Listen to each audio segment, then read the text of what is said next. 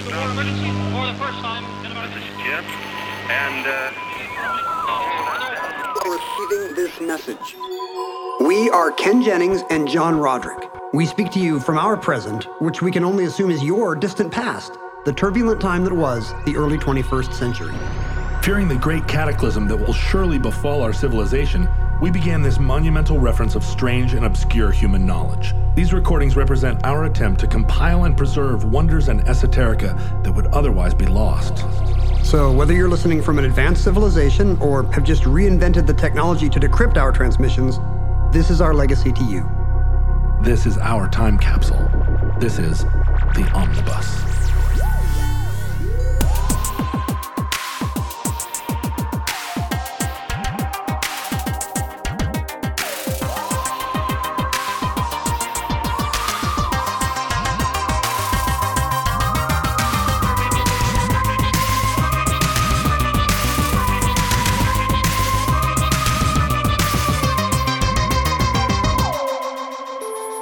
You have accessed entry five two six dot H E one three zero four, certificate number three nine eight five nine. Carlo Gesualdo.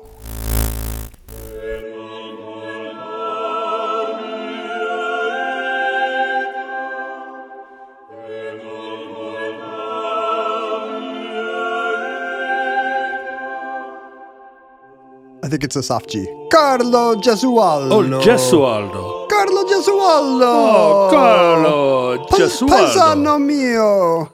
Il, hey. il signor Gesualdo, il molto ah. perverso. Che cazzo fai? He, uh, he's Italian. Oh, really? That's a. Let's just start off. Let's, let's just get to the nitty gritty right away. He's Italian. Lots and lots of mozzarella. If I were to ask you what you think of as old music, hmm. what's old music to you? Manic Street Preachers? Oh, yeah, old music. Uh, yeah, right. Um, Seals and Crofts.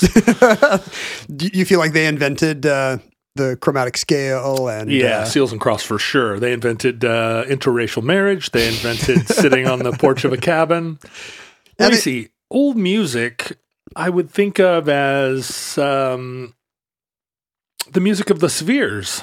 So the music of just the cr- God's creation of the universe. Yeah, that's right. Uh, the music of the spheres, and then the, the the Furies, the screeching of the Furies. So of the two first musicians, one was very good and one was very bad, or at least the second musician was punk. Well, no, no, the second it, band isn't. Don't we think of the Iliad as something that was probably sung rather than than just uh, like intoned or, or recited? It would make it a lot better, right? You know, if you've ever had to read epic poetry in a in a college cl- or high school class. If it was rapped. What if the teacher turns his chair around and sits on it backwards and says, yo, yo, yo, in the wine dark sea. God, I'm going to be real with you guys about the rosy-colored dawn.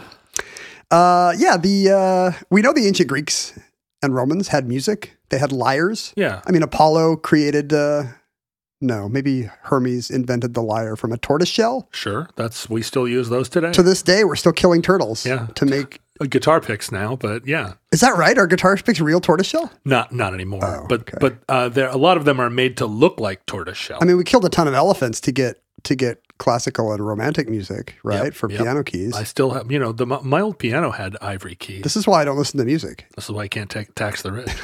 Because they'll stop killing elephants? Because wouldn't we, gonna, wouldn't we hate that if how, the Trump kids were not shooting elephants anymore? How are you going to make a piano that doesn't have real ivory keys? It's just going to be a plastic piece of garbage. I have a question about that. Do pi- I mean, you're a pianist of of uh, of some experience. Uh, Can, can a good keyboard player tell the difference between an old-time... Like, did people complain when they couldn't use ivory keyboards anymore? Well, you know, ivory has a tactile quality that's different from plastic, but you can make...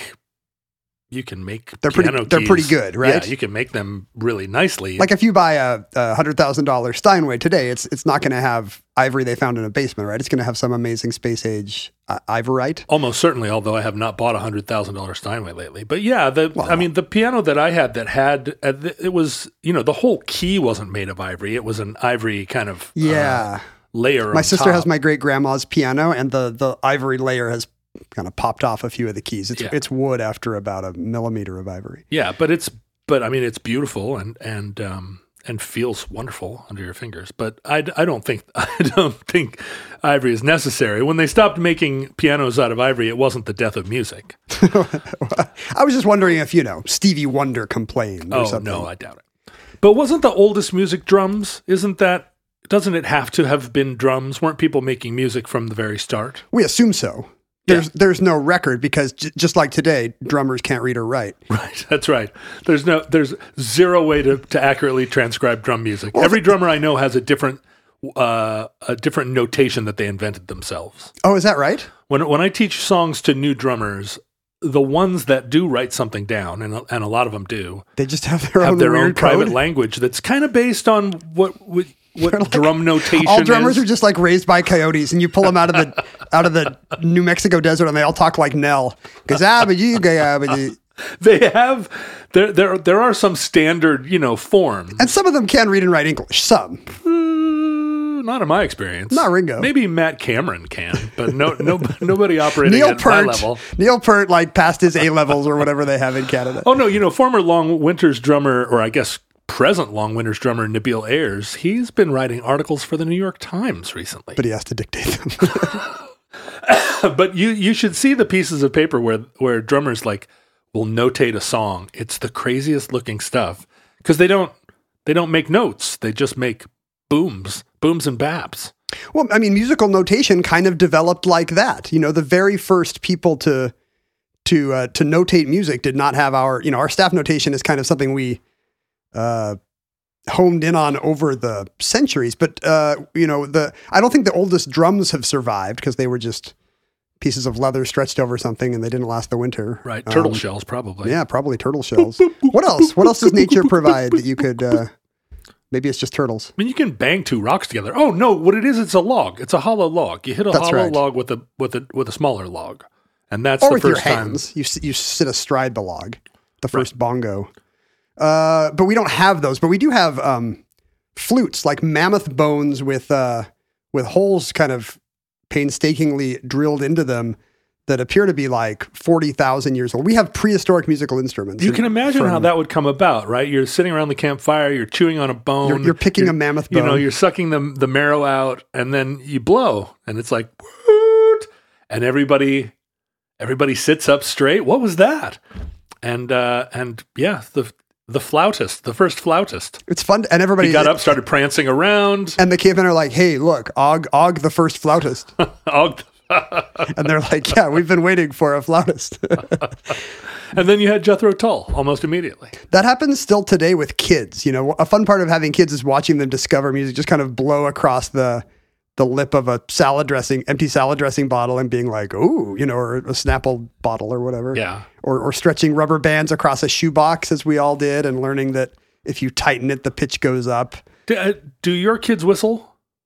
Uh, whew, boy, I sound like a terrible dad. My kids do not whistle as much as me. I think uh, whistling is an old person's game. I have always loved whistling. I love whistling. I'm trying to teach my daughter to whistle and we've been working on it for a long time, and I, I have not found the the the what, right way to say, like, relax your mouth, tongue goes here, you blow. I mean, we sit, so, there's so many car drives that we go on where I'm like,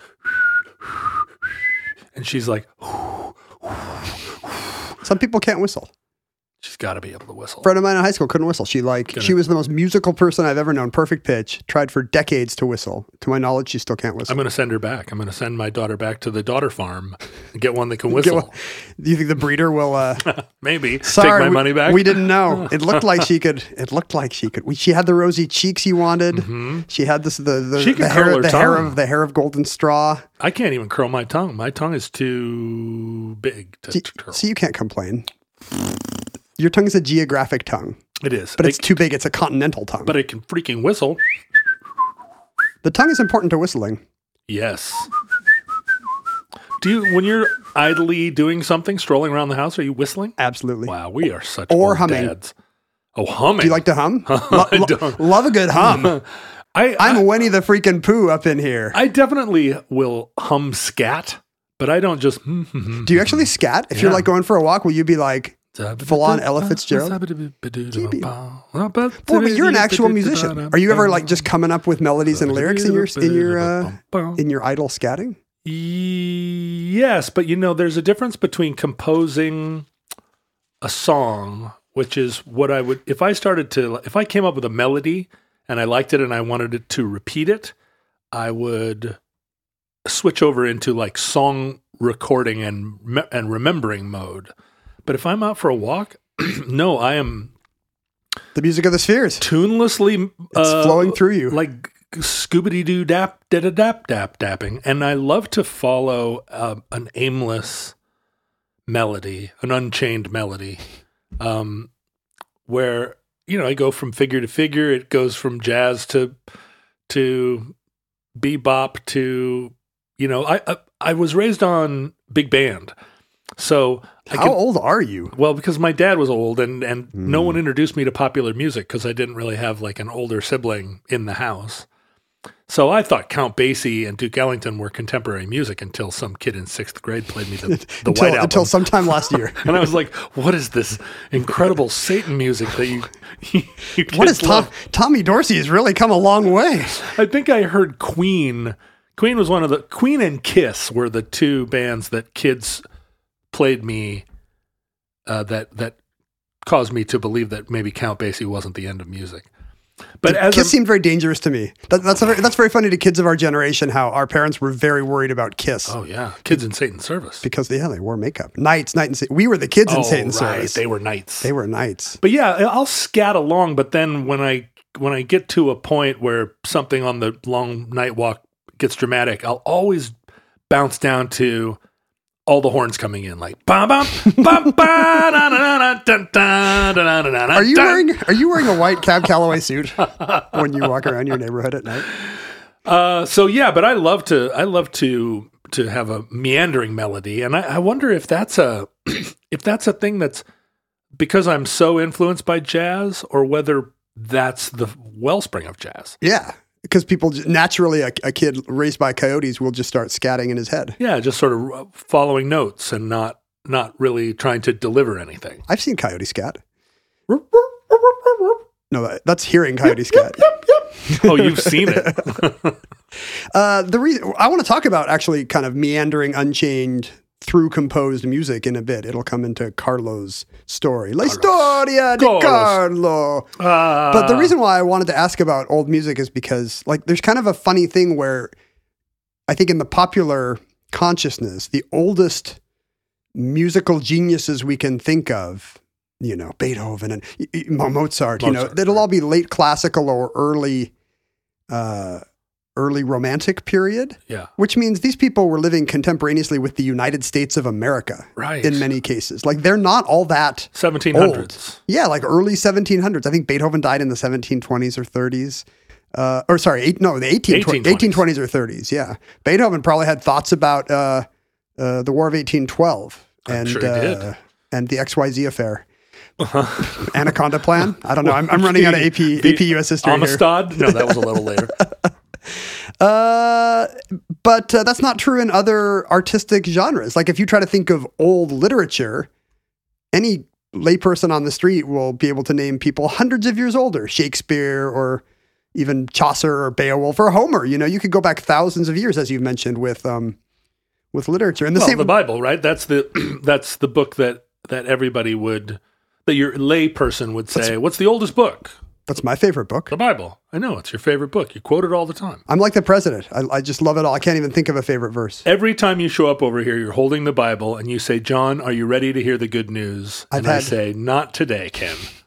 But one of these weeks, it's going to be the right time. Your heart will be touched.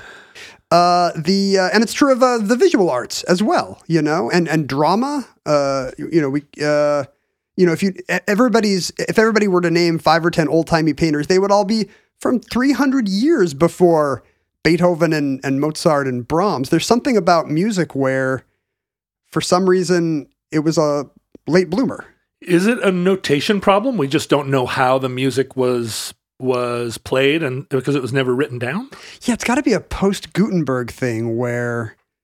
I mean, musical notation goes back to Sumerian clay tablets. Okay. People had their weird kind of drummers' uh, notes of, of how to do their favorite Sumerian battle chants, I guess. And uh, but it, it didn't really uh, become widespread in Europe until the monasteries, I think, until monks started oh. keeping beautifully illuminated scrolls of their favorite Gregorian chants. Well, you would think, like, a Greek... I mean, I've I've appeared in Greek plays. We uh, I was in the Oresteia. We could... Um, we could still produce. Like recently, you do community theater here in, uh, yeah, uh, here in South uh, Seattle? That's right, here at the, here at the South Seattle Community Theater Project. Who were you in Oresteia? I was Agamemnon. Oh. In college.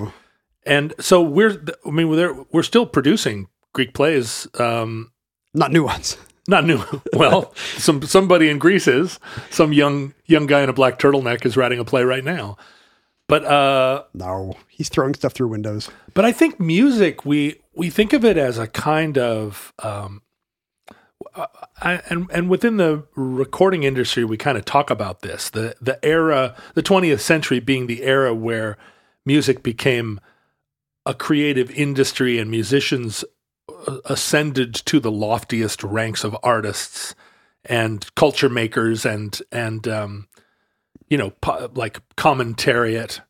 Um, and prior to the nineteenth century, musicians, um, you know, classical and opera, the, the, those kinds of composers played um, like major roles in the culture. But prior to that, it was either religious music or like street fair kind of troubadour, yeah, storyteller. Balladeers and minstrels. Yeah, and they were regarded as like low. Yeah, that was like class. T V.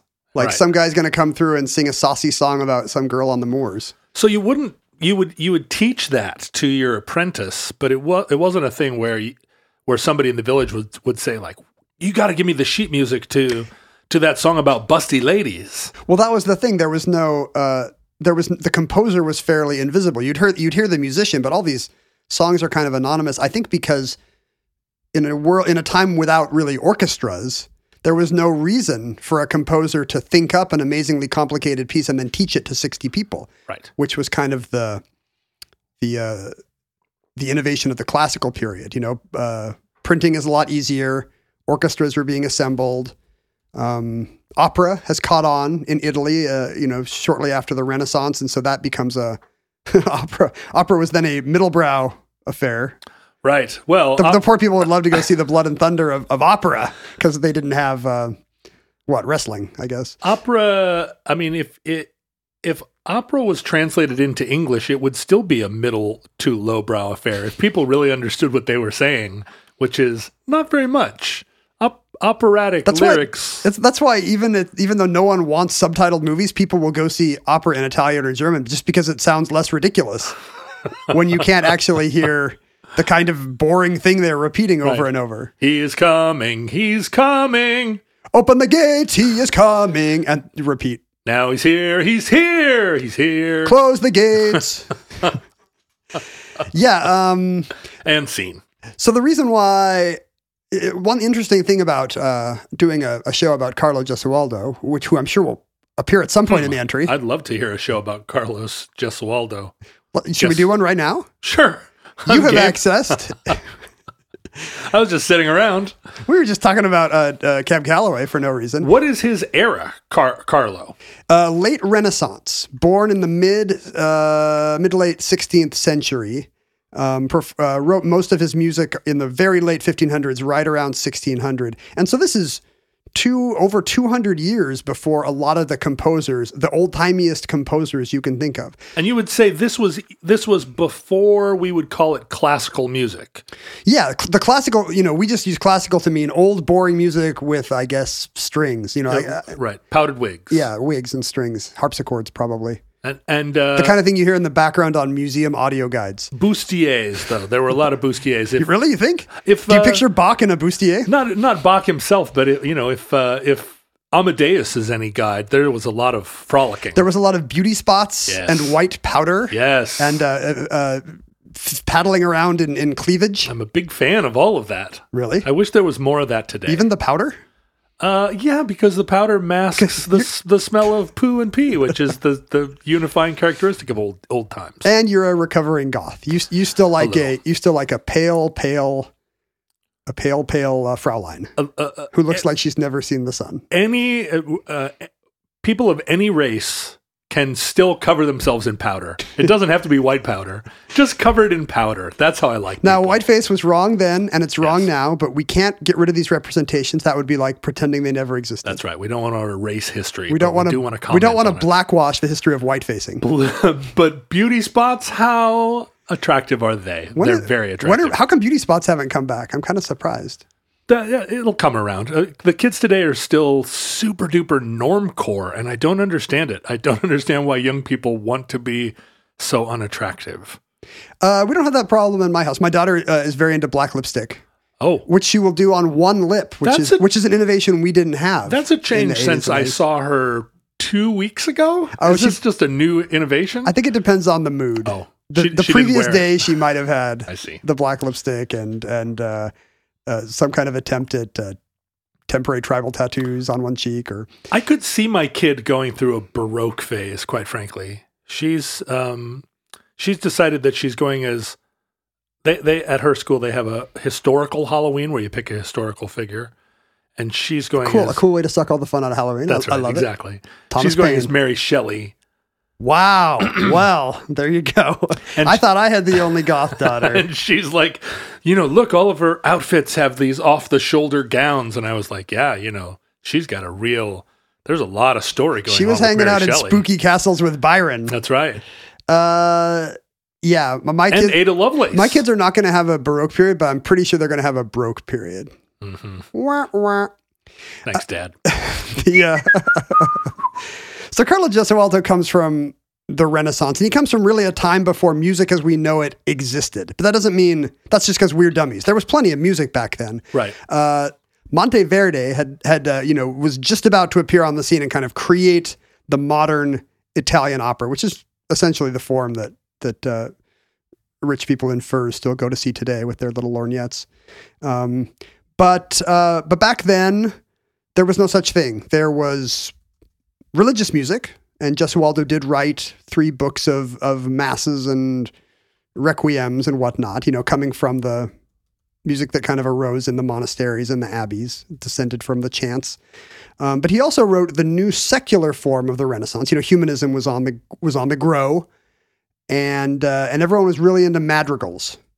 Do you ever mm. do you ever do you ever sing madrigals on your late night walks? Uh, I I've um. I have a tendency to sing, um, like, uh, well... You would probably need some friends to sing a madrigal. It's polyphonic. Uh, I, I don't sing madrigals, but I do sing, like, um, his head smashed in and his heart cut out and his liver removed and his bowels unplugged and... Uh, oh, that, oh, brave Sir Robin. I mean, I don't... That might be more a ballad. A ballad. Madrigals yeah. are kind of like lyric... They're, um... They're pretty emo. Madrigals are lyric poetry uh, set to music for multiple voices, sometimes as many as eight voices. So it's it's really a, a an awful kind of Ivy League a cappella thing. Is it is it droney or is it? I mean, I can't get away from thinking that medieval music is all is all drone. Uh, droney church. The, the thing about Gesualdo's madrigals, part of the reason why he's remembered today is because they are very surprising and, uh, in, you know, feature unusual and sometimes even upsetting musical and emotional uh, techniques. Upsetting? Like, uh, well, uh, you know how you're going to have to explain this to me. I don't know why I'm explaining this to you. Songs written in a certain key will have certain well, harmonics and chord progressions you would expect. Right. Am if I you, right? If you the if you are uh, if you are good at music. If you're like a eightieth percentile of music or better, if you've learned if you've learned music, yeah, it has. Um, well, yeah, it has. It, it's made up of of patterns, but also there are um, there are co- there are chords that follow chords. Chord progressions are ones that you can You, you know, if you, if you hear if you hear a G, you expect to hear in, in, in a certain key in a ex- context. Yeah, yeah. The, you know, I mean, that's some of the best musicians I know are the ones that can anticipate what's can anticipate the next chord in a song they've never really heard before because they recognize the pattern, and so they know. That. And if you listen to a lot of music, you can kind of do it intuitively. You can kind of yeah. sense how this bit is going to resolve. A little bit of tension's been created. Oh, the bridge might be sound a little more like this. And in talking to in talking to even even like amateur but but informed musicians, of which I am neither. I'm I'm a professional and and ill-informed musician. Why are they even hanging out with you? But you know, they'll say like the next chord has to be a minor chord because it's in this progression, and and the minor chord is the next chord in the in the scale, basically. And that's one thing that makes jazz often feel modern and surprising. Many many different schools of jazz have these unusual chords and and take them as a challenge, you know, to build art out of a a surprising turn. It's one of the things that has that sets um, Seattle and the Northwest uh, sets it apart from the pop music cultures of other cities in the United States, like in Nashville, how, how so? in Austin, uh, and in L A, the patterns are followed pretty carefully. Uh, what what what constitutes innovation in those songwriting circles is, I mean, they're they're lyrically inventive, but but if you're if you're writing country western music or or um, uh, you know, kind of Americana, most brands of of contemporary pop, you know, you're sticking to the template. That's and, part of the fun, that it reminds people of of something older. So right. you, you can't really be like, and now an A minor. Well, and also it's right. Yeah. And so like, yeah, this stuff is not, we, sh- we should say that, right? That this stuff is not just arbitrary, that a lot of these conventions are are kind of innate to the way our brains process sound for some reason. Yeah, it's any, it's any any of the kind of um, the proportionateness in art. Leonardo's, um, you know, sketch of the perfect proportions, and the fact There's that math. Yeah, the fact that pop songs are two and a half minutes long seems to indicate two and a half to three minutes long seems to indicate something intrinsic about our attention span.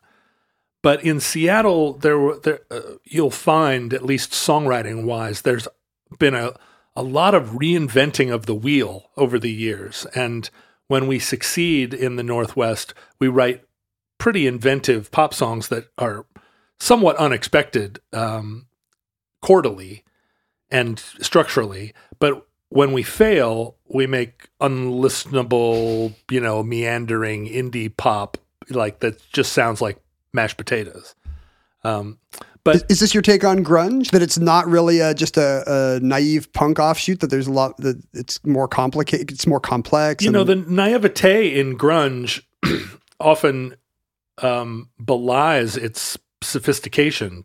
There are a lot of uh, very unusual time signatures in grunge music that aren't evident to the lay listener. Where it's just like, whoa, people are are playing with the one a lot, and it is naive. A lot of it was. I mean, like they, they, they weren't coming at it as scientists, but but there was a desire to make something that you hadn't heard before, rather than emulate like a like an old form. They weren't just trying to read. And well, and that's true of Led Zeppelin, right? That that that stuff was.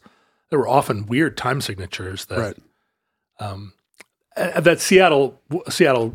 songwriters were responding to, for sure. Jesse Waldo was mostly forgotten until the twentieth century, when he was, because his work was kind of ahead of his time. It, it's uh, its its mood and its unusual uh, harmonics kind of anticipate the Romantic era and any time of kind of resurgent, weird, discordant, emotional music. It was rediscovered in the twentieth century by by very modern thinkers. Are you saying that he was grunge? I don't know if he was grunge, but Aldous Huxley liked to listen to him on mescaline. Because uh, he thought this, you know, he's listening Dude. to four hundred year old music and thinking this is the next thing. And in fact, Stravinsky, when he discovered uh, Jesse Waldo's madrigals, kind of inspired his later kind of atonal oh. stuff. So there's a weird thing with uh, Jesse Waldo was a twelve toner.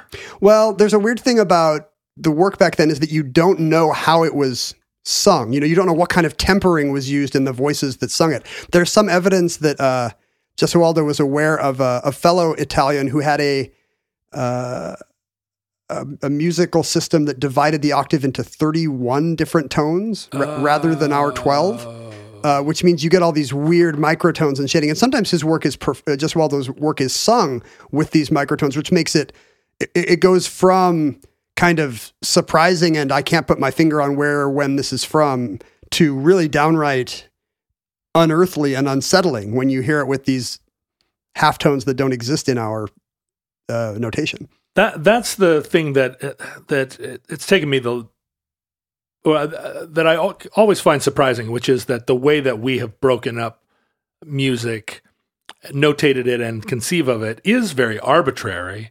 There are in between our notes, it's a kludge. Other notes. It's what engineers would call a kludge. Right. Like the the actual math didn't sound right, so we kind of had to split the difference on ten different axes. Yeah, there's a there's an infinite number of of in between notes, and uh, when you temper a piano, in order to get it to sound right, you have to have the keys further out toward the edges be out of, you know, technically out of tune. That's because of the elephant's ghost. It's the ele- the ghost of the elephant it's, is like, it's you, haunting your, you will never get this piano in tune, no matter how hard you try. And even on the guitar, the, uh, the B string, a lot of guitar players will slightly flatten their B string. From, oh, I didn't know there was a guitar equivalent. Yeah. From perfect tune. And uh, in fact, there there have been a few attempts to devise other way, other tuning systems for guitars to make them, you know, to make them more in tune with themselves. Something I've realized reading about rock is that a lot of the most distinctive guitar sounds you hear are because of, you know, either a, a song or an artist who habitually played with a weird tuning, right? Yeah, right. Um, also a grunge thing. You know, I have a hard time managing stress sometimes, and I've always wanted to learn how to meditate, but who has the time, am I right? That's why I'm so excited about Headspace. It's one of the only meditation apps advancing the field of mindfulness and meditation through clinically validated research. Headspace's approach to mindfulness can reduce stress, improve sleep, boost focus, and increase your overall sense of well-being. These are all things I desperately crave. But I always feel like I'm learning to do meditation wrong. Headspace makes it easy to build a life-changing meditation practice with mindfulness that would work for you or me on our schedule, anytime, anywhere. We deserve to feel happier, and Headspace is meditation made simple. Go to headspace.com slash omnibus for a free one-month trial with access to Headspace's full library of meditations for every situation. This is the best deal offered right now. Head to Headspace, that's head to headspace.com slash omnibus today. Do you want to listen to a little... Uh... Gesualdo madrigal here, gets kind of the flavor, the unearthly flavor of it. Yeah, I'm really curious about it now. This is one of his better-known works, Moro lasso al mio duolo.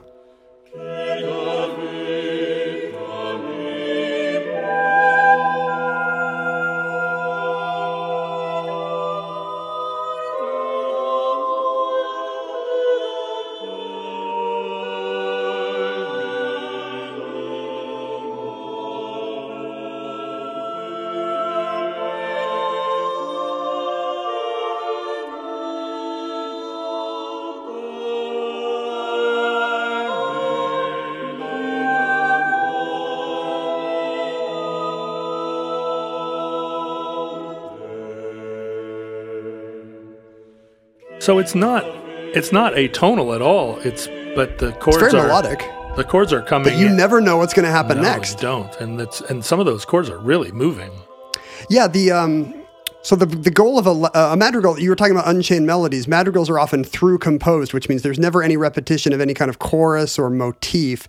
It's really just the composer trying to express the emotional content of each line of the poem with the appropriate melody. I wish I was clever enough to do that, to really like do it as a... I don't know if that works in pop. Composition. Yeah. Well, I mean, you, but the thing is it could, you just have to, you just have to be smarter than me. Apparently the translation of this is it's, uh, the speaker is talking about a terrible suffering he's in and the woman who could cure it uh, is actually making it worse. Oh, I know that suffering. Yeah, it's it's pretty it's pretty standard emo stuff. It seems like there might be some playing on the idea that the the death that she is helping him to experience is, you know, not just the death he fears, but possibly also the little death of, sure. uh, of orgasmic pleasure. Mort. So it's an association of of pleasure and pain and suffering, which is um, not unusual in his work or probably in his psyche, because one of the reasons we remember Joseph Waldo, not just because of his avant-garde music theory, is because of his uh,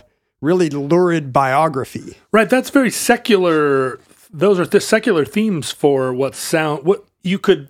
To us, it sounds like a hymn because there's a bunch of people singing in, in what could be Italian or Latin to us. Right. If, if but that, that's not, that would not have sounded like church music in sixteen hundred. Interesting. Yeah, if you went to hear that in a in a cathedral in Prague, you would you would feel like, oh, I've had a real cultural exchange today. No, this is Fall Out Boy. Wow. You know, like th- they would have heard a big difference between this and the, you know, the masses or whatever that he was doing on the side. So he he was a lurid Italian? He was a very grand guignol kind of mm. Italian. Um, his biography is interesting. He was... Uh, he came from a wealthy Neapolitan family. Uh-huh. Uh, That's why you can't tax the rich. Because they won't write madrigals? Because they won't write madrigals. Who would write them otherwise? What I love about Warren Buffett is the madrigals. Thank you, Warren.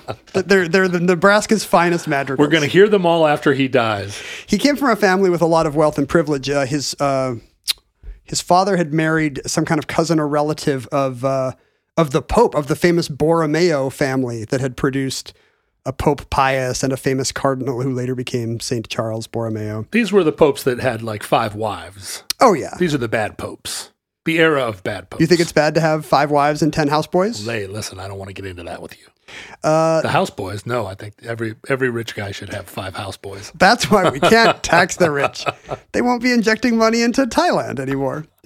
Um, and he was, uh, but he was never going to He was, uh, Carlo in particular was never going places because he was the second born son. Oh, sure. His older brother was going to inherit, so he was destined for the clergy. Right, of course. He wasn't that into it. What he really loved was music. From a very young age, he, uh, you know, he was just one of these kids, and I wish I had had one. He, you just couldn't get to put down the lute or the harpsichord or the, well, he didn't pick up the harpsichord, but the guitar. Like, he played basically all three instruments that would have existed at the time. Um, he, he just had a knack.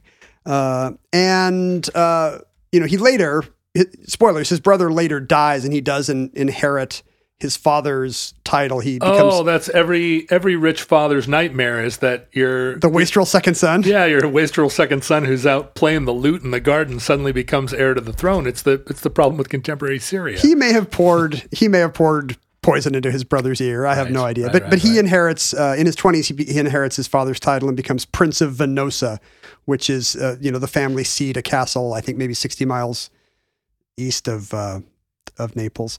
Um, but he's best known for the events of the night of October sixteenth, fifteen ninety. Oh, he had one night. He had one great night that he, that we know about him uh, even now. Yes, as a result. this is in the this is in the public record because it's in the court and police record. uh, this has just become this has gone from a madrigal podcast to a true crime podcast. Go on, one of the amazing hairpin turns that makes Omnibus so popular in the thirtieth century. Is this uh, is this some kind of uh, Satan worshiping thing? Because I am here for it. Satan worshiping is coming.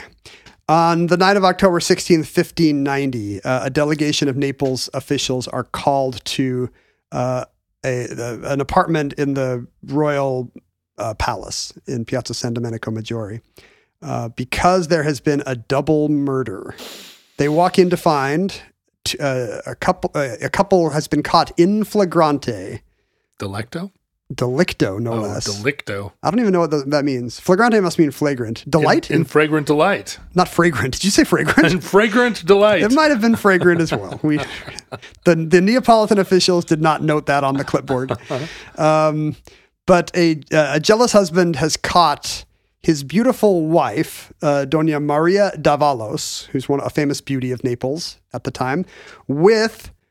one of the most beautiful young men, the Duke of Andria, Don Fabrizio Carafa. They have they have names that suggest that they're beautiful and sensual people. Right. Can you imagine if your name is Don Fabrizio Carafa and you're just some ugly old Fellini guy with a big mole? It, that could also work, though. Don Fabrizio.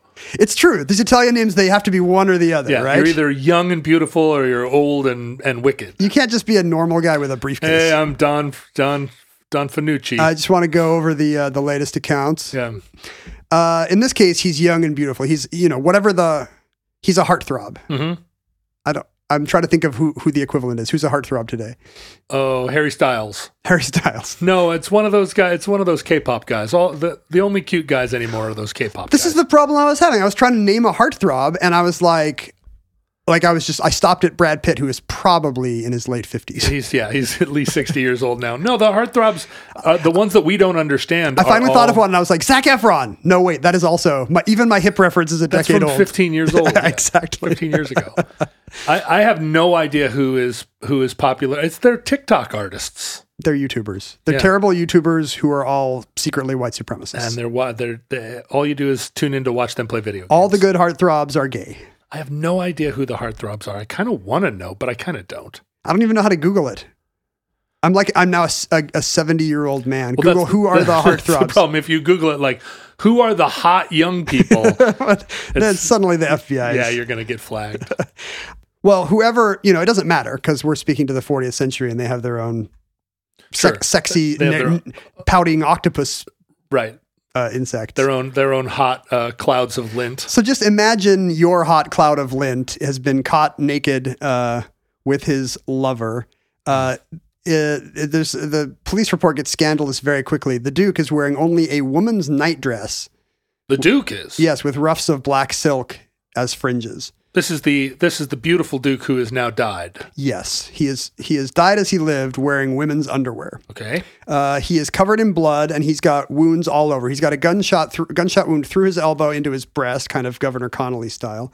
Uh, with his so you know close and then out the back of his neck and into the side of J F K's turns head. In midair, mind you. Uh, his sleeve has been scorched. He's got another gunshot wound to the head. Two so, guns. Oh, right, because you couldn't, you didn't have a repeater back then. No, either two guns or or the murderer took time to reload, which seems like would have been a while, right? I, I like minutes. I like how you're doing. You're going all diagnosis murder on uh, on this four hundred thirty uh, year old crime. Uh, so, he, but he's also got um, wounds to his head, face, neck, chest, stomach, kidneys, arms, hands, and shoulders, and these are holes. My goodness. And the holes go all the way through him to the floor. So, so some somebody not only has wounds. two two guns, but also a sword. So you know, maybe it is an octopus. Or two people, or uh, four people. And he's not alone. You can't be in flagrante. Oh, can you be in flagrante delicto alone? I, well, unless you're te- Michael Hutchins. I have teenage boys. Uh, he is not alone. His uh, Doña Maria Dávalos, Carlo Gesualdo's wife, is lying on the bed. Her throat is cut through, oh, no. drenching her nightshirt in blood. I wonder if she's wearing his underwear. Uh, she's also got wounds on her face, her right arm, her right hand, and her torso. Trigger alert. Yeah, I guess I should have said. Uh, let, we'll, we'll late a, late Renaissance violence coming let's, up. Let's put a note on the front of the show. Uh, and there's uh, this is not going to be a mystery for very long. So if you like that kind of true crime podcast, we have a suspect. Oh, who is it? Uh, Carlo Gesualdo, oh. now twenty-four, had been seen entering the apartment with three men. Oh, he's got henchmen. That's he's, he's not an octopus. Every, everybody's got a gun and a sword, probably. Sure. Shouting, "Kill thou scoundrel! Along with this harlot, shall a Gesualdo be made a cuckold?" He's so you got motive, means, and opportunity. So, but wait, he's like shouting this on the doorstep where where people are recording it. It sounds like he had a scribe with him too. Uh, the servants I, apparently are oh, listening I, I, I can, and report later. Uh, After a time, now you could still say, you know, maybe, who knows? That's all very circumstantial, right? Sure, sure. No one actually saw him do it. He's got to be innocente until uh, proved uh, culposo. Culp- culpable. After a short time, he reemerged, his hands dripping with blood. Okay. Well, still circumstantial. It's not looking great. Then he went back into the room saying, "I do not believe they are dead," and did more violence. Hmm, okay, right. Then he leaves town. He gets on a horse and rides sixty miles east to Castle Gesualdo, his family seat, where he bricks himself in and orders all the trees on the hillside cut down so he can see the approach of any uh, uh, angry family members or delegation from the Duke of Naples. Does he have the cask of the Amontillado in there with him? He's ready to go. uh, yeah, he's not a really a brick up your enemies kind of guy. He's more like charge in with, you know, get drunk, charge in with two buddies, right, and riddle them with, with sword wounds kind of a husband. Okay, well, I mean, different strokes. Uh, as you can imagine, maybe you can imagine, like today, of course, this would be the trial of the century. You know, him fleeing east in a in a, in a white Bronco, right? Uh, driven by uh, Alfonso Caulingo. You know, th- this would be news for years. Well, and I, I have to imagine it was then too. There's yes. not a time when a when a rich guy can kill his beautiful wife and her beautiful lover and not have it splashed on the front page. Are you saying Ronald Brown, uh, Ronald uh, Goldman was uh, beautiful? Ron Goldman? He's a good-looking yeah, guy. He's a, you know, handsome at least. He's not an Adonis like um like uh, the Duke of uh, Andrea probably. But. Well, no, but uh, but uh, I you know I'm. I don't think Ron Goldman was her lover, maybe. Wait. He was just there to give her her car keys back. Holy cow. I didn't know we were going to have such a hot O J takes in the year of our Lord twenty twenty. um, the the law does come for Carlo Gesualdo, and he has to stand trial. Um, and as, yeah, as I was saying, this was the trial of the century. Like, Naples loves this. Oh, absolutely. And the rumors just get out of control. And the stories... Uh, Gesualdo uh, mutilates the genitalia of the dead couple, leaves their bodies to rot on the steps of the palazzo, oh. arranges for some demented monk to violate the corpse of his wife. Trigger warning. Oh, dear. Uh, it's not much of a trigger warning if I say it after. Right. Uh, okay, another trigger warning coming up. Unless uh, futurelings have like... Are you four-dimensional beings? Yeah, they realize that time is a flat circle and they're listening to this episode all at once. That would be very helpful, because then at the end of the show, we could be like, you know, this episode had a ton of historical racism, violence, uh, misogyny. Uh, the fourth rumor, which I can't even... I don't even know how to parse this trigger warning, is that he... Uh, the two lovers had an illegitimate child. Gesualdo was so angry that he uh, murdered the child as well by suspending it in some kind of swinging uh, cradle or bassinet and just swinging it until it died. Like can, like like Roger Moore on the Centrifusion Moonraker, I can guess. Can you die from swinging? I guess just the G-forces. Wow. Uh, in this version. Swing it until the child dies. All right. Well, people back then have a weird idea like, oh, of course he died. He uh, uh, he felt sad on a cold day. Yeah, right. Or, you can kill somebody by staring at them. Right, exactly. Yeah. They, in Italy... They just think, you know, right. something looks at you wrong on the subway. Oh, he cursed my tomato. So, uh, yeah, that famous Italian proverb. That famous racist Italian he proverb. He cursed my potato and now I'm dead. Trigger warning, uh, jokes about, not even jokes. Nope, weird, just bad Italian. Weird Italian accents. Impressions of Italians. Uh, so in, in the middle of all these swirling, lurid rumors, uh, Gesualdo stands trial and is acquitted. Is it because he's a famous composer?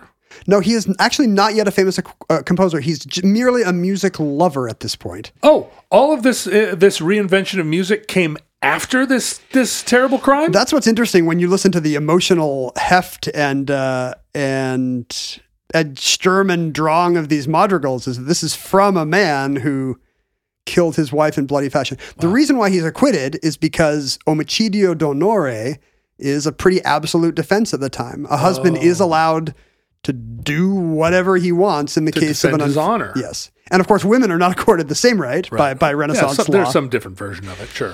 Uh, yeah, probably a little less expensive, but uh, in fact, there's uh, some scholarly writing at the time that holds that husbands would have felt obligated. Yeah. That even a husband that didn't want to go put. I mean, this guy got two friends and put thirty holes in them. Right. So maybe he's not one of the reluctant. Uh, Omicidio d'onore killers, but even at the time, you might have felt obligated, like a like a Englishman fighting a duel during the Regency period. And there are still places in the world today where that kind of honor killing is part of the culture, is that part of the expectation. Sadly, yes, yeah, yeah there are parts of the of the Muslim world, right, right. where that would follow infidelity or.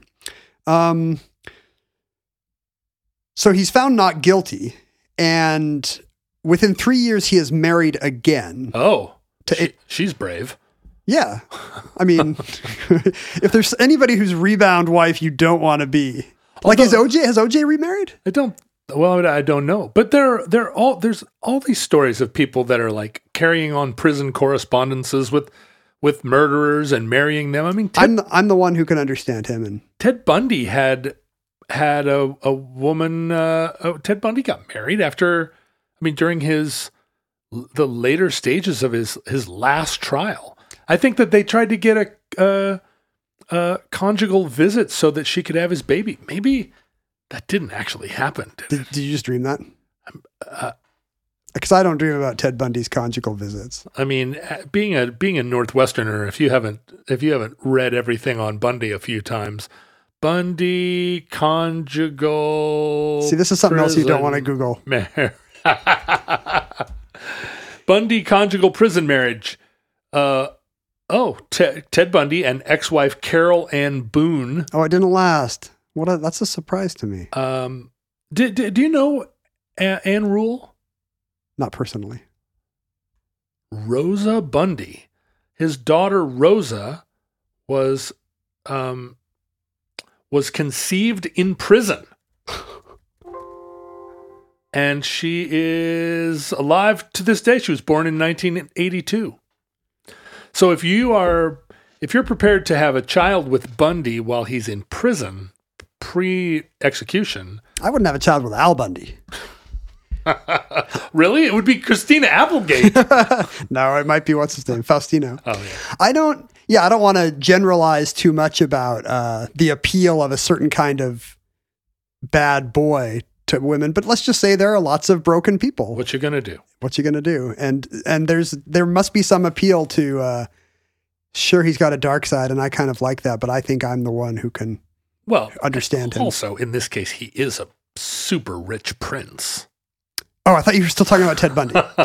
Yes. So in this, yes, in the in the late fifteen hundreds, the fact that he is, so his father has now died. He has inherited the princedom of Venosa, and he is now one of the richest men in the kingdom of Naples. And in fact, Eleonora d'Este is a very advantageous match. She is a cousin of the Ferrara family, who are oh. the uh, wealthy and cultured nabobs of southern Italy at the time. The um, I knew a guy named Toby Ferrara. And was he in fact a great patron of the arts? No, he had a he had a white Chevy stepside pickup. uh, it was it was on big tires. It was pretty in Anchorage in nineteen eighty-four. It was pretty cool. That's a good story. Yeah, thanks.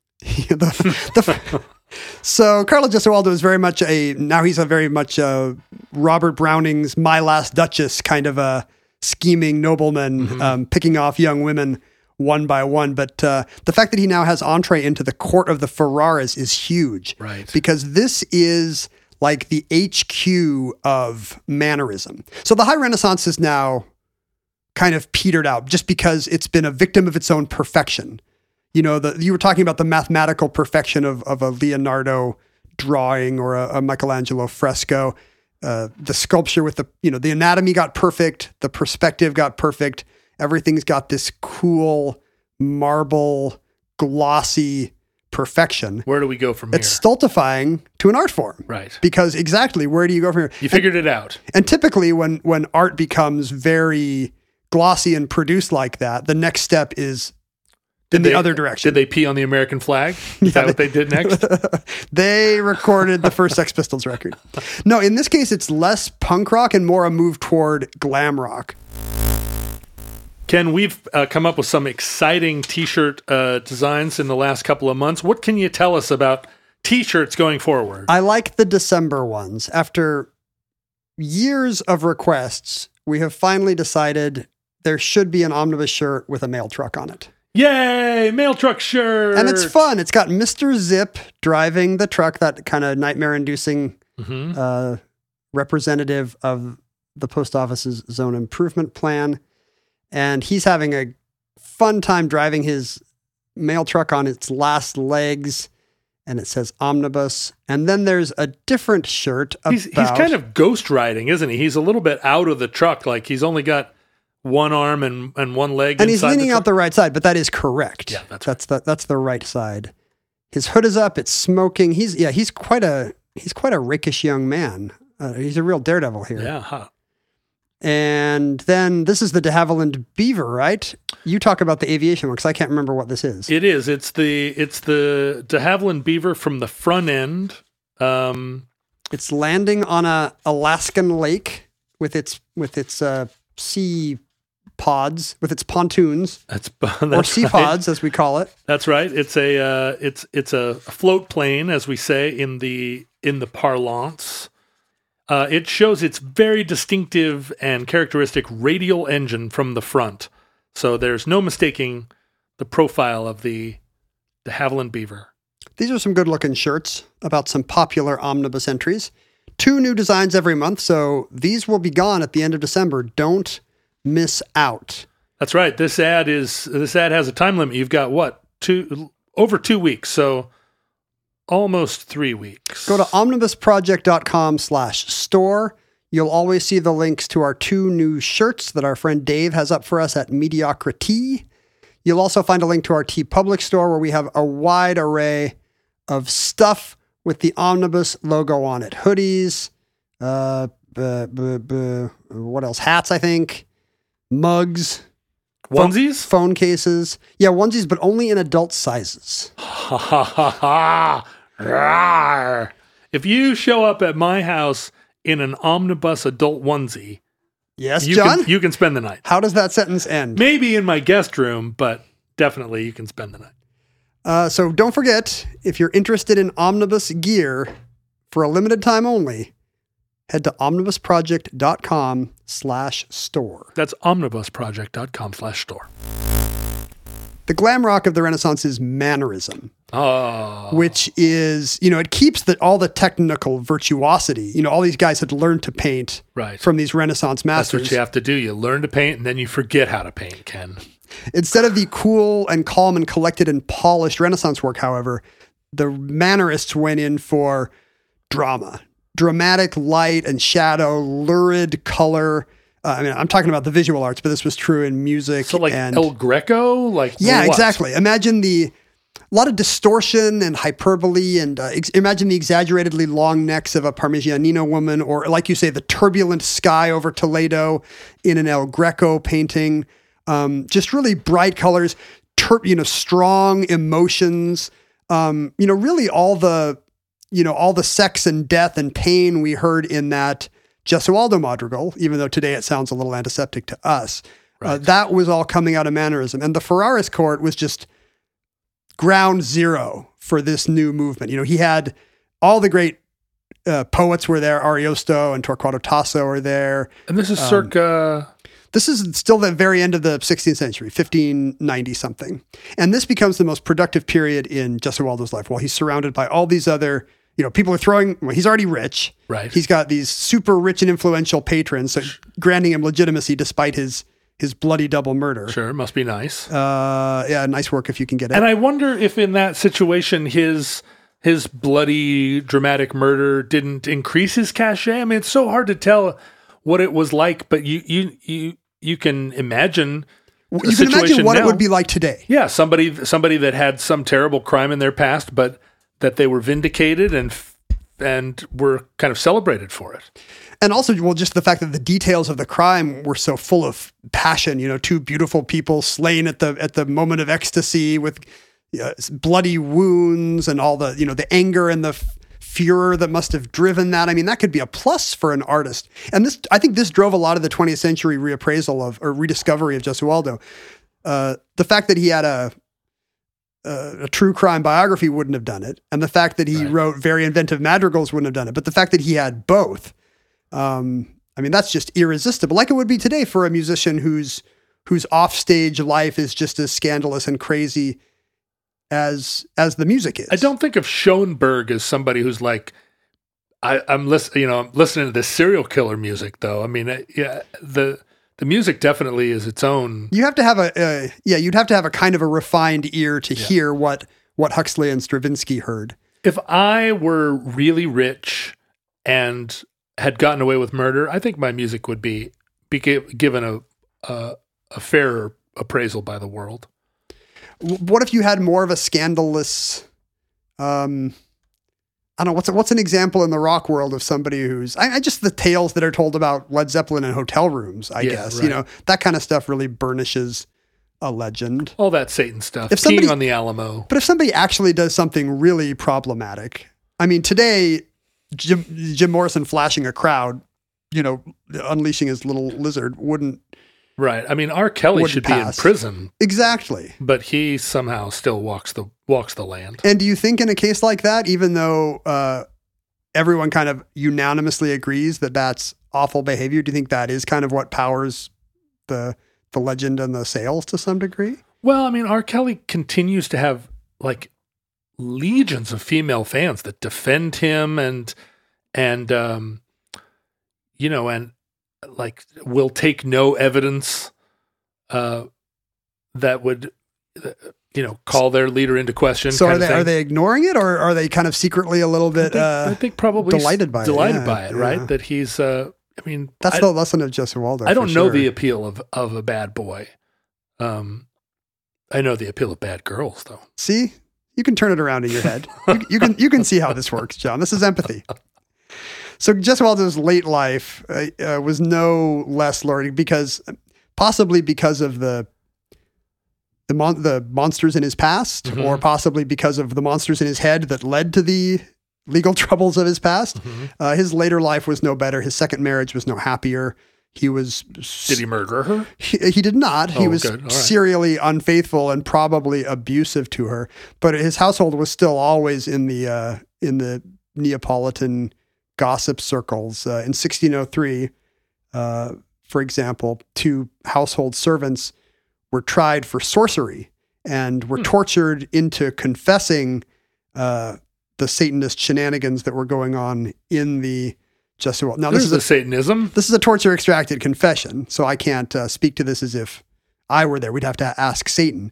But uh, in their accounts, and I'm trying to think what's the nicest way to say this for the future, uh, one of the witches testified that she had given uh, the prince potions that contained among the ingredients her own uh, menstrual blood. Right.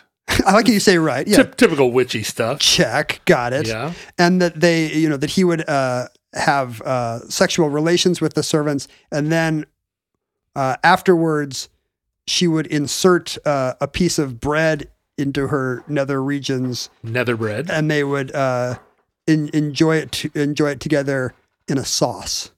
In a I, sauce. I don't know why the sauce is, is relevant here. A nice marinara.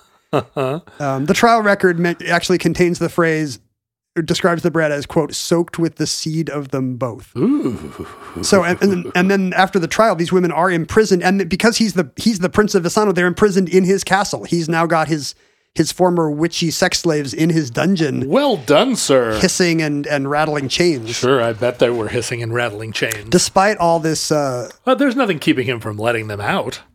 To make their saucy bread. I guess. He's the Prince of Vis- Visano. Right. Venosa. Sorry, I don't know why I'm saying Visano. He appears as unhappy or tortured as before. Um, he has inner demons that give him no peace. For, for days on end, he will go into terrors and funks, which appear to be only cured if he can have ten, quote, ten or twelve young men whom he kept specially for the purpose to beat him violently three times a day, during which operation he was wont to smile joyfully.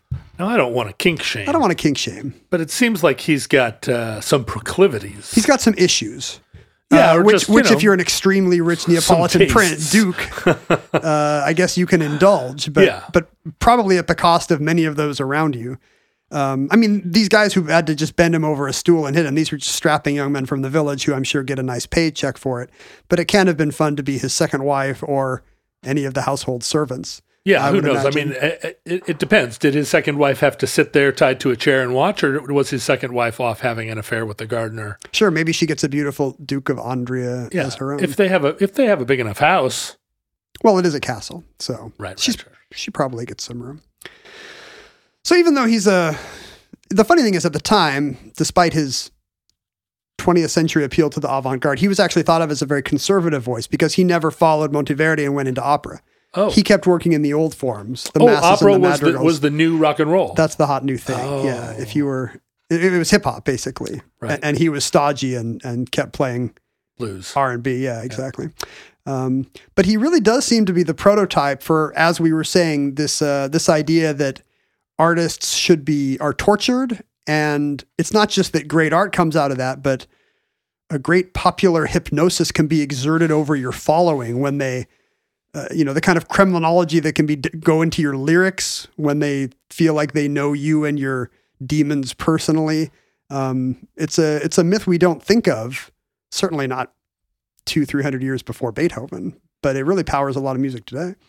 Yeah, it it uh, it powers a lot of fan culture, but but listening to this music, if I didn't know any of this story, it would still be compelling. And I guess it's the question, how do you separate the artist from the art? Can you can you appreciate music and and uh, painting, but also even comedy um, made by someone that you find personally reprehensible? A, a confessional form like comedy, and maybe even a lyric poem like a madrigal that's supposed to be from the heart. Like, these are much harder cases to separate the art from the artist, because right. you have the illusion, you know, it's it's all premised on the illusion, which is almost certainly has a ton of truth in it, that this is not a construct, that you are actually seeing the real attitudes and emotions, and often very closely related to the ones that got the artist in trouble. I mean, we know how many of Woody Allen's movies and routines are about Uh, you know, slavering over underage girls, sure, for example. Marrying your stepdaughter. But can you watch a Roman Polanski movie and enjoy it?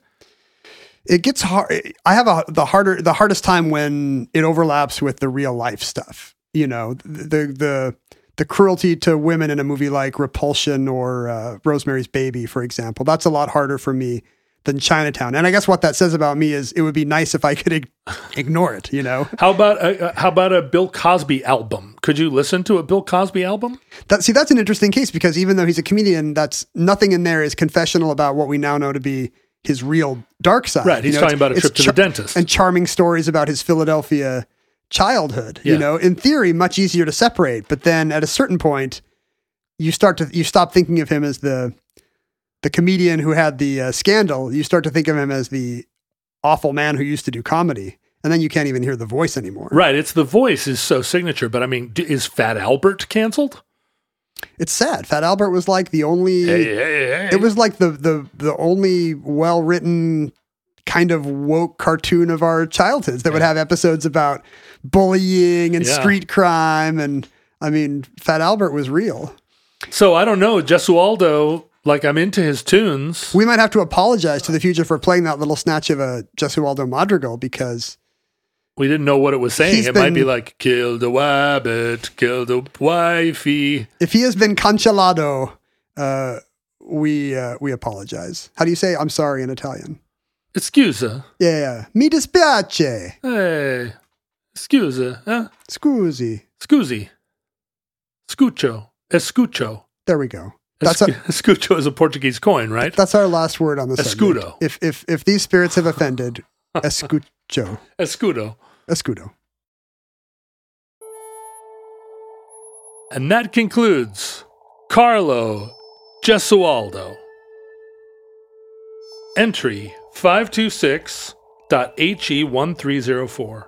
Certificate number three nine eight five nine in the omnibus. Futurelings, in the unlikely event that social media still exists in your era, Facebook, Twitter, and Instagram are archived at, at Omnibus Project.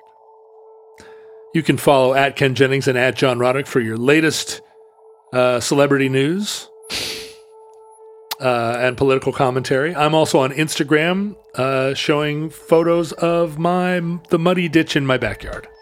It's a, it's a ravine. And and uh, probably by the time this episode airs, I'll be actually living in my house, so there'll be a lot more selfies of me uh, showing off my old tweed jackets.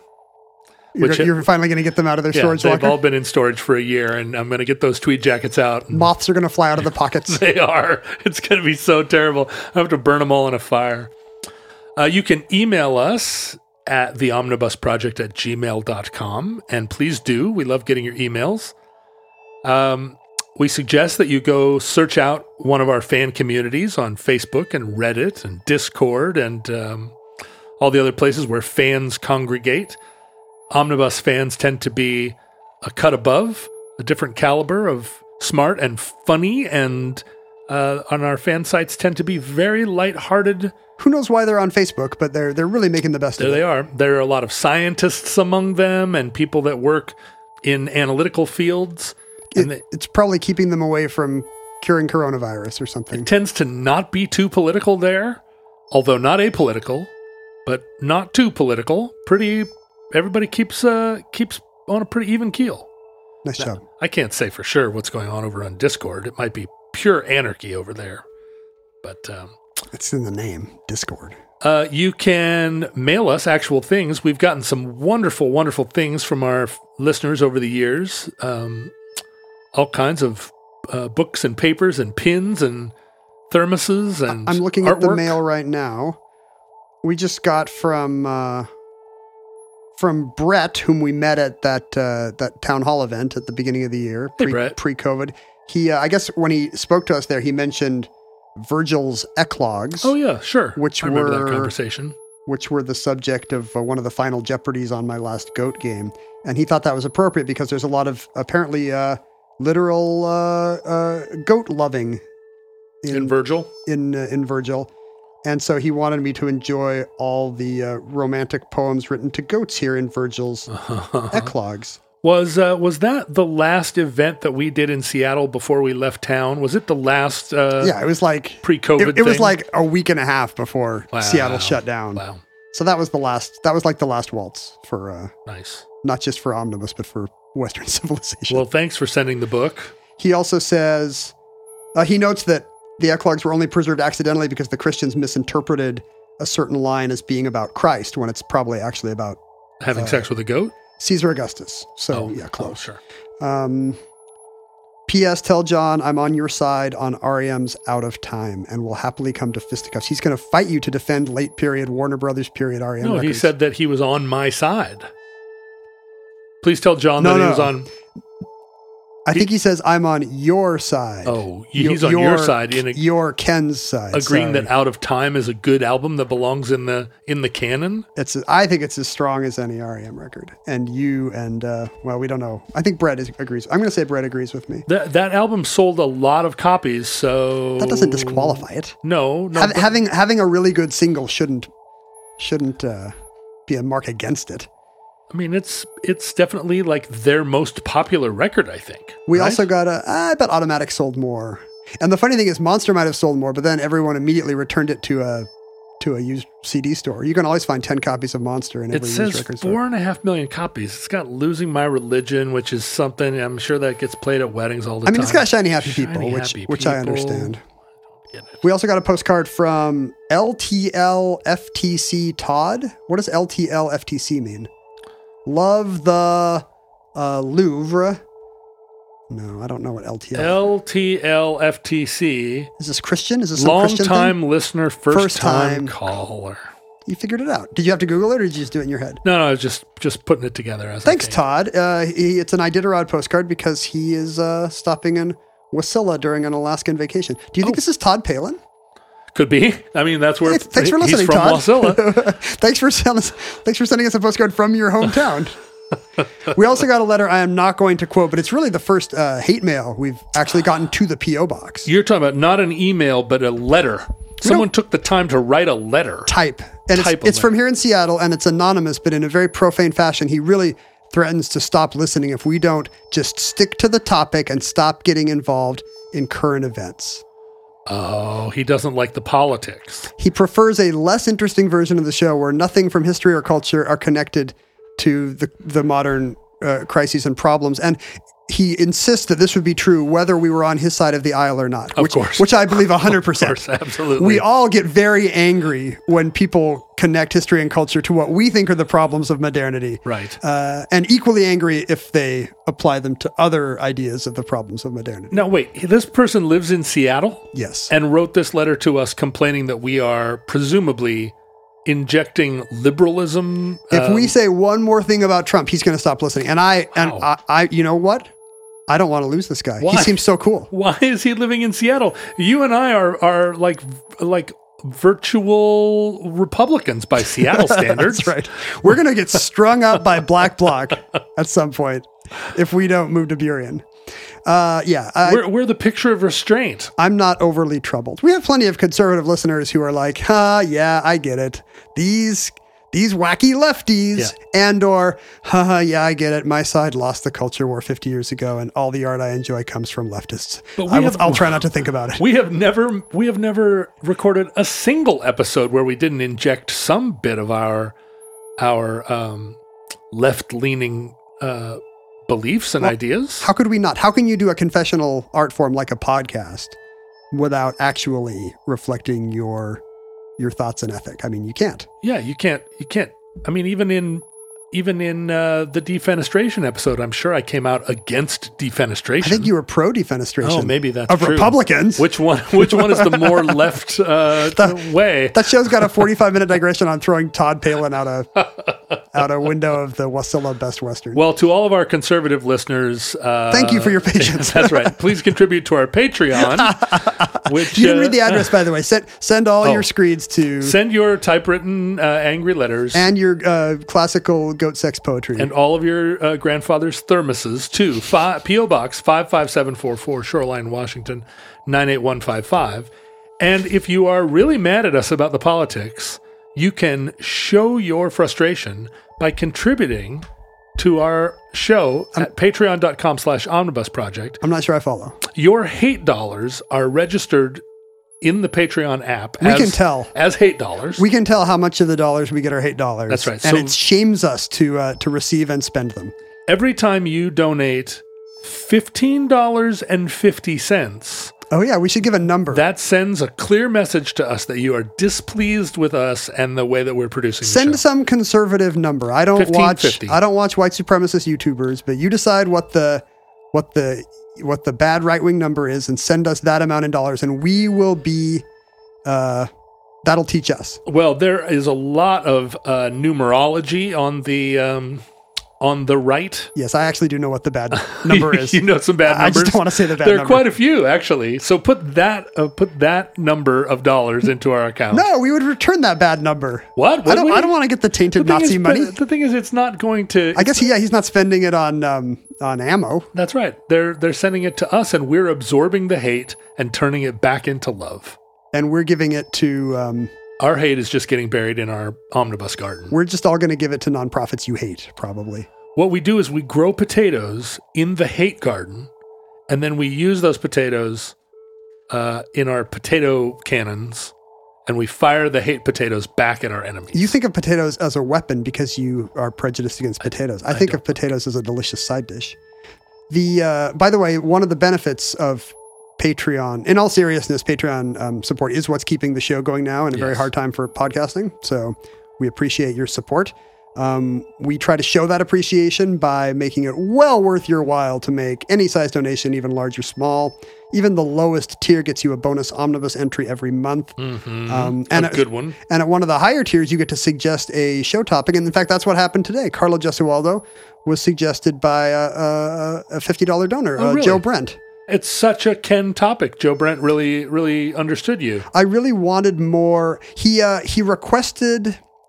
a famous British uh, electronic music engineer and composer, and we had just done Joe Meek. Right. So we had to go back and say, we would love to do this show about the woman who did the Doctor Who theme, but what else you got? Right, right, so right. We are curating the listener suggestions to make sure Omnibus is still the comprehensive reference work we always intended. But, uh, but it's fun. If you have a topic you've always wanted to hear on the show, you can, uh, you can hear it by supporting the show on Patreon. Listeners, from our vantage point here in your distant past, we have no idea how long our civilization survived. We hope and pray that the catastrophe we fear may never come. If the worst comes soon, this recording, like all our recordings, may be our final word. But if Providence allows, we hope to be back with you soon for another entry in the Omnibus.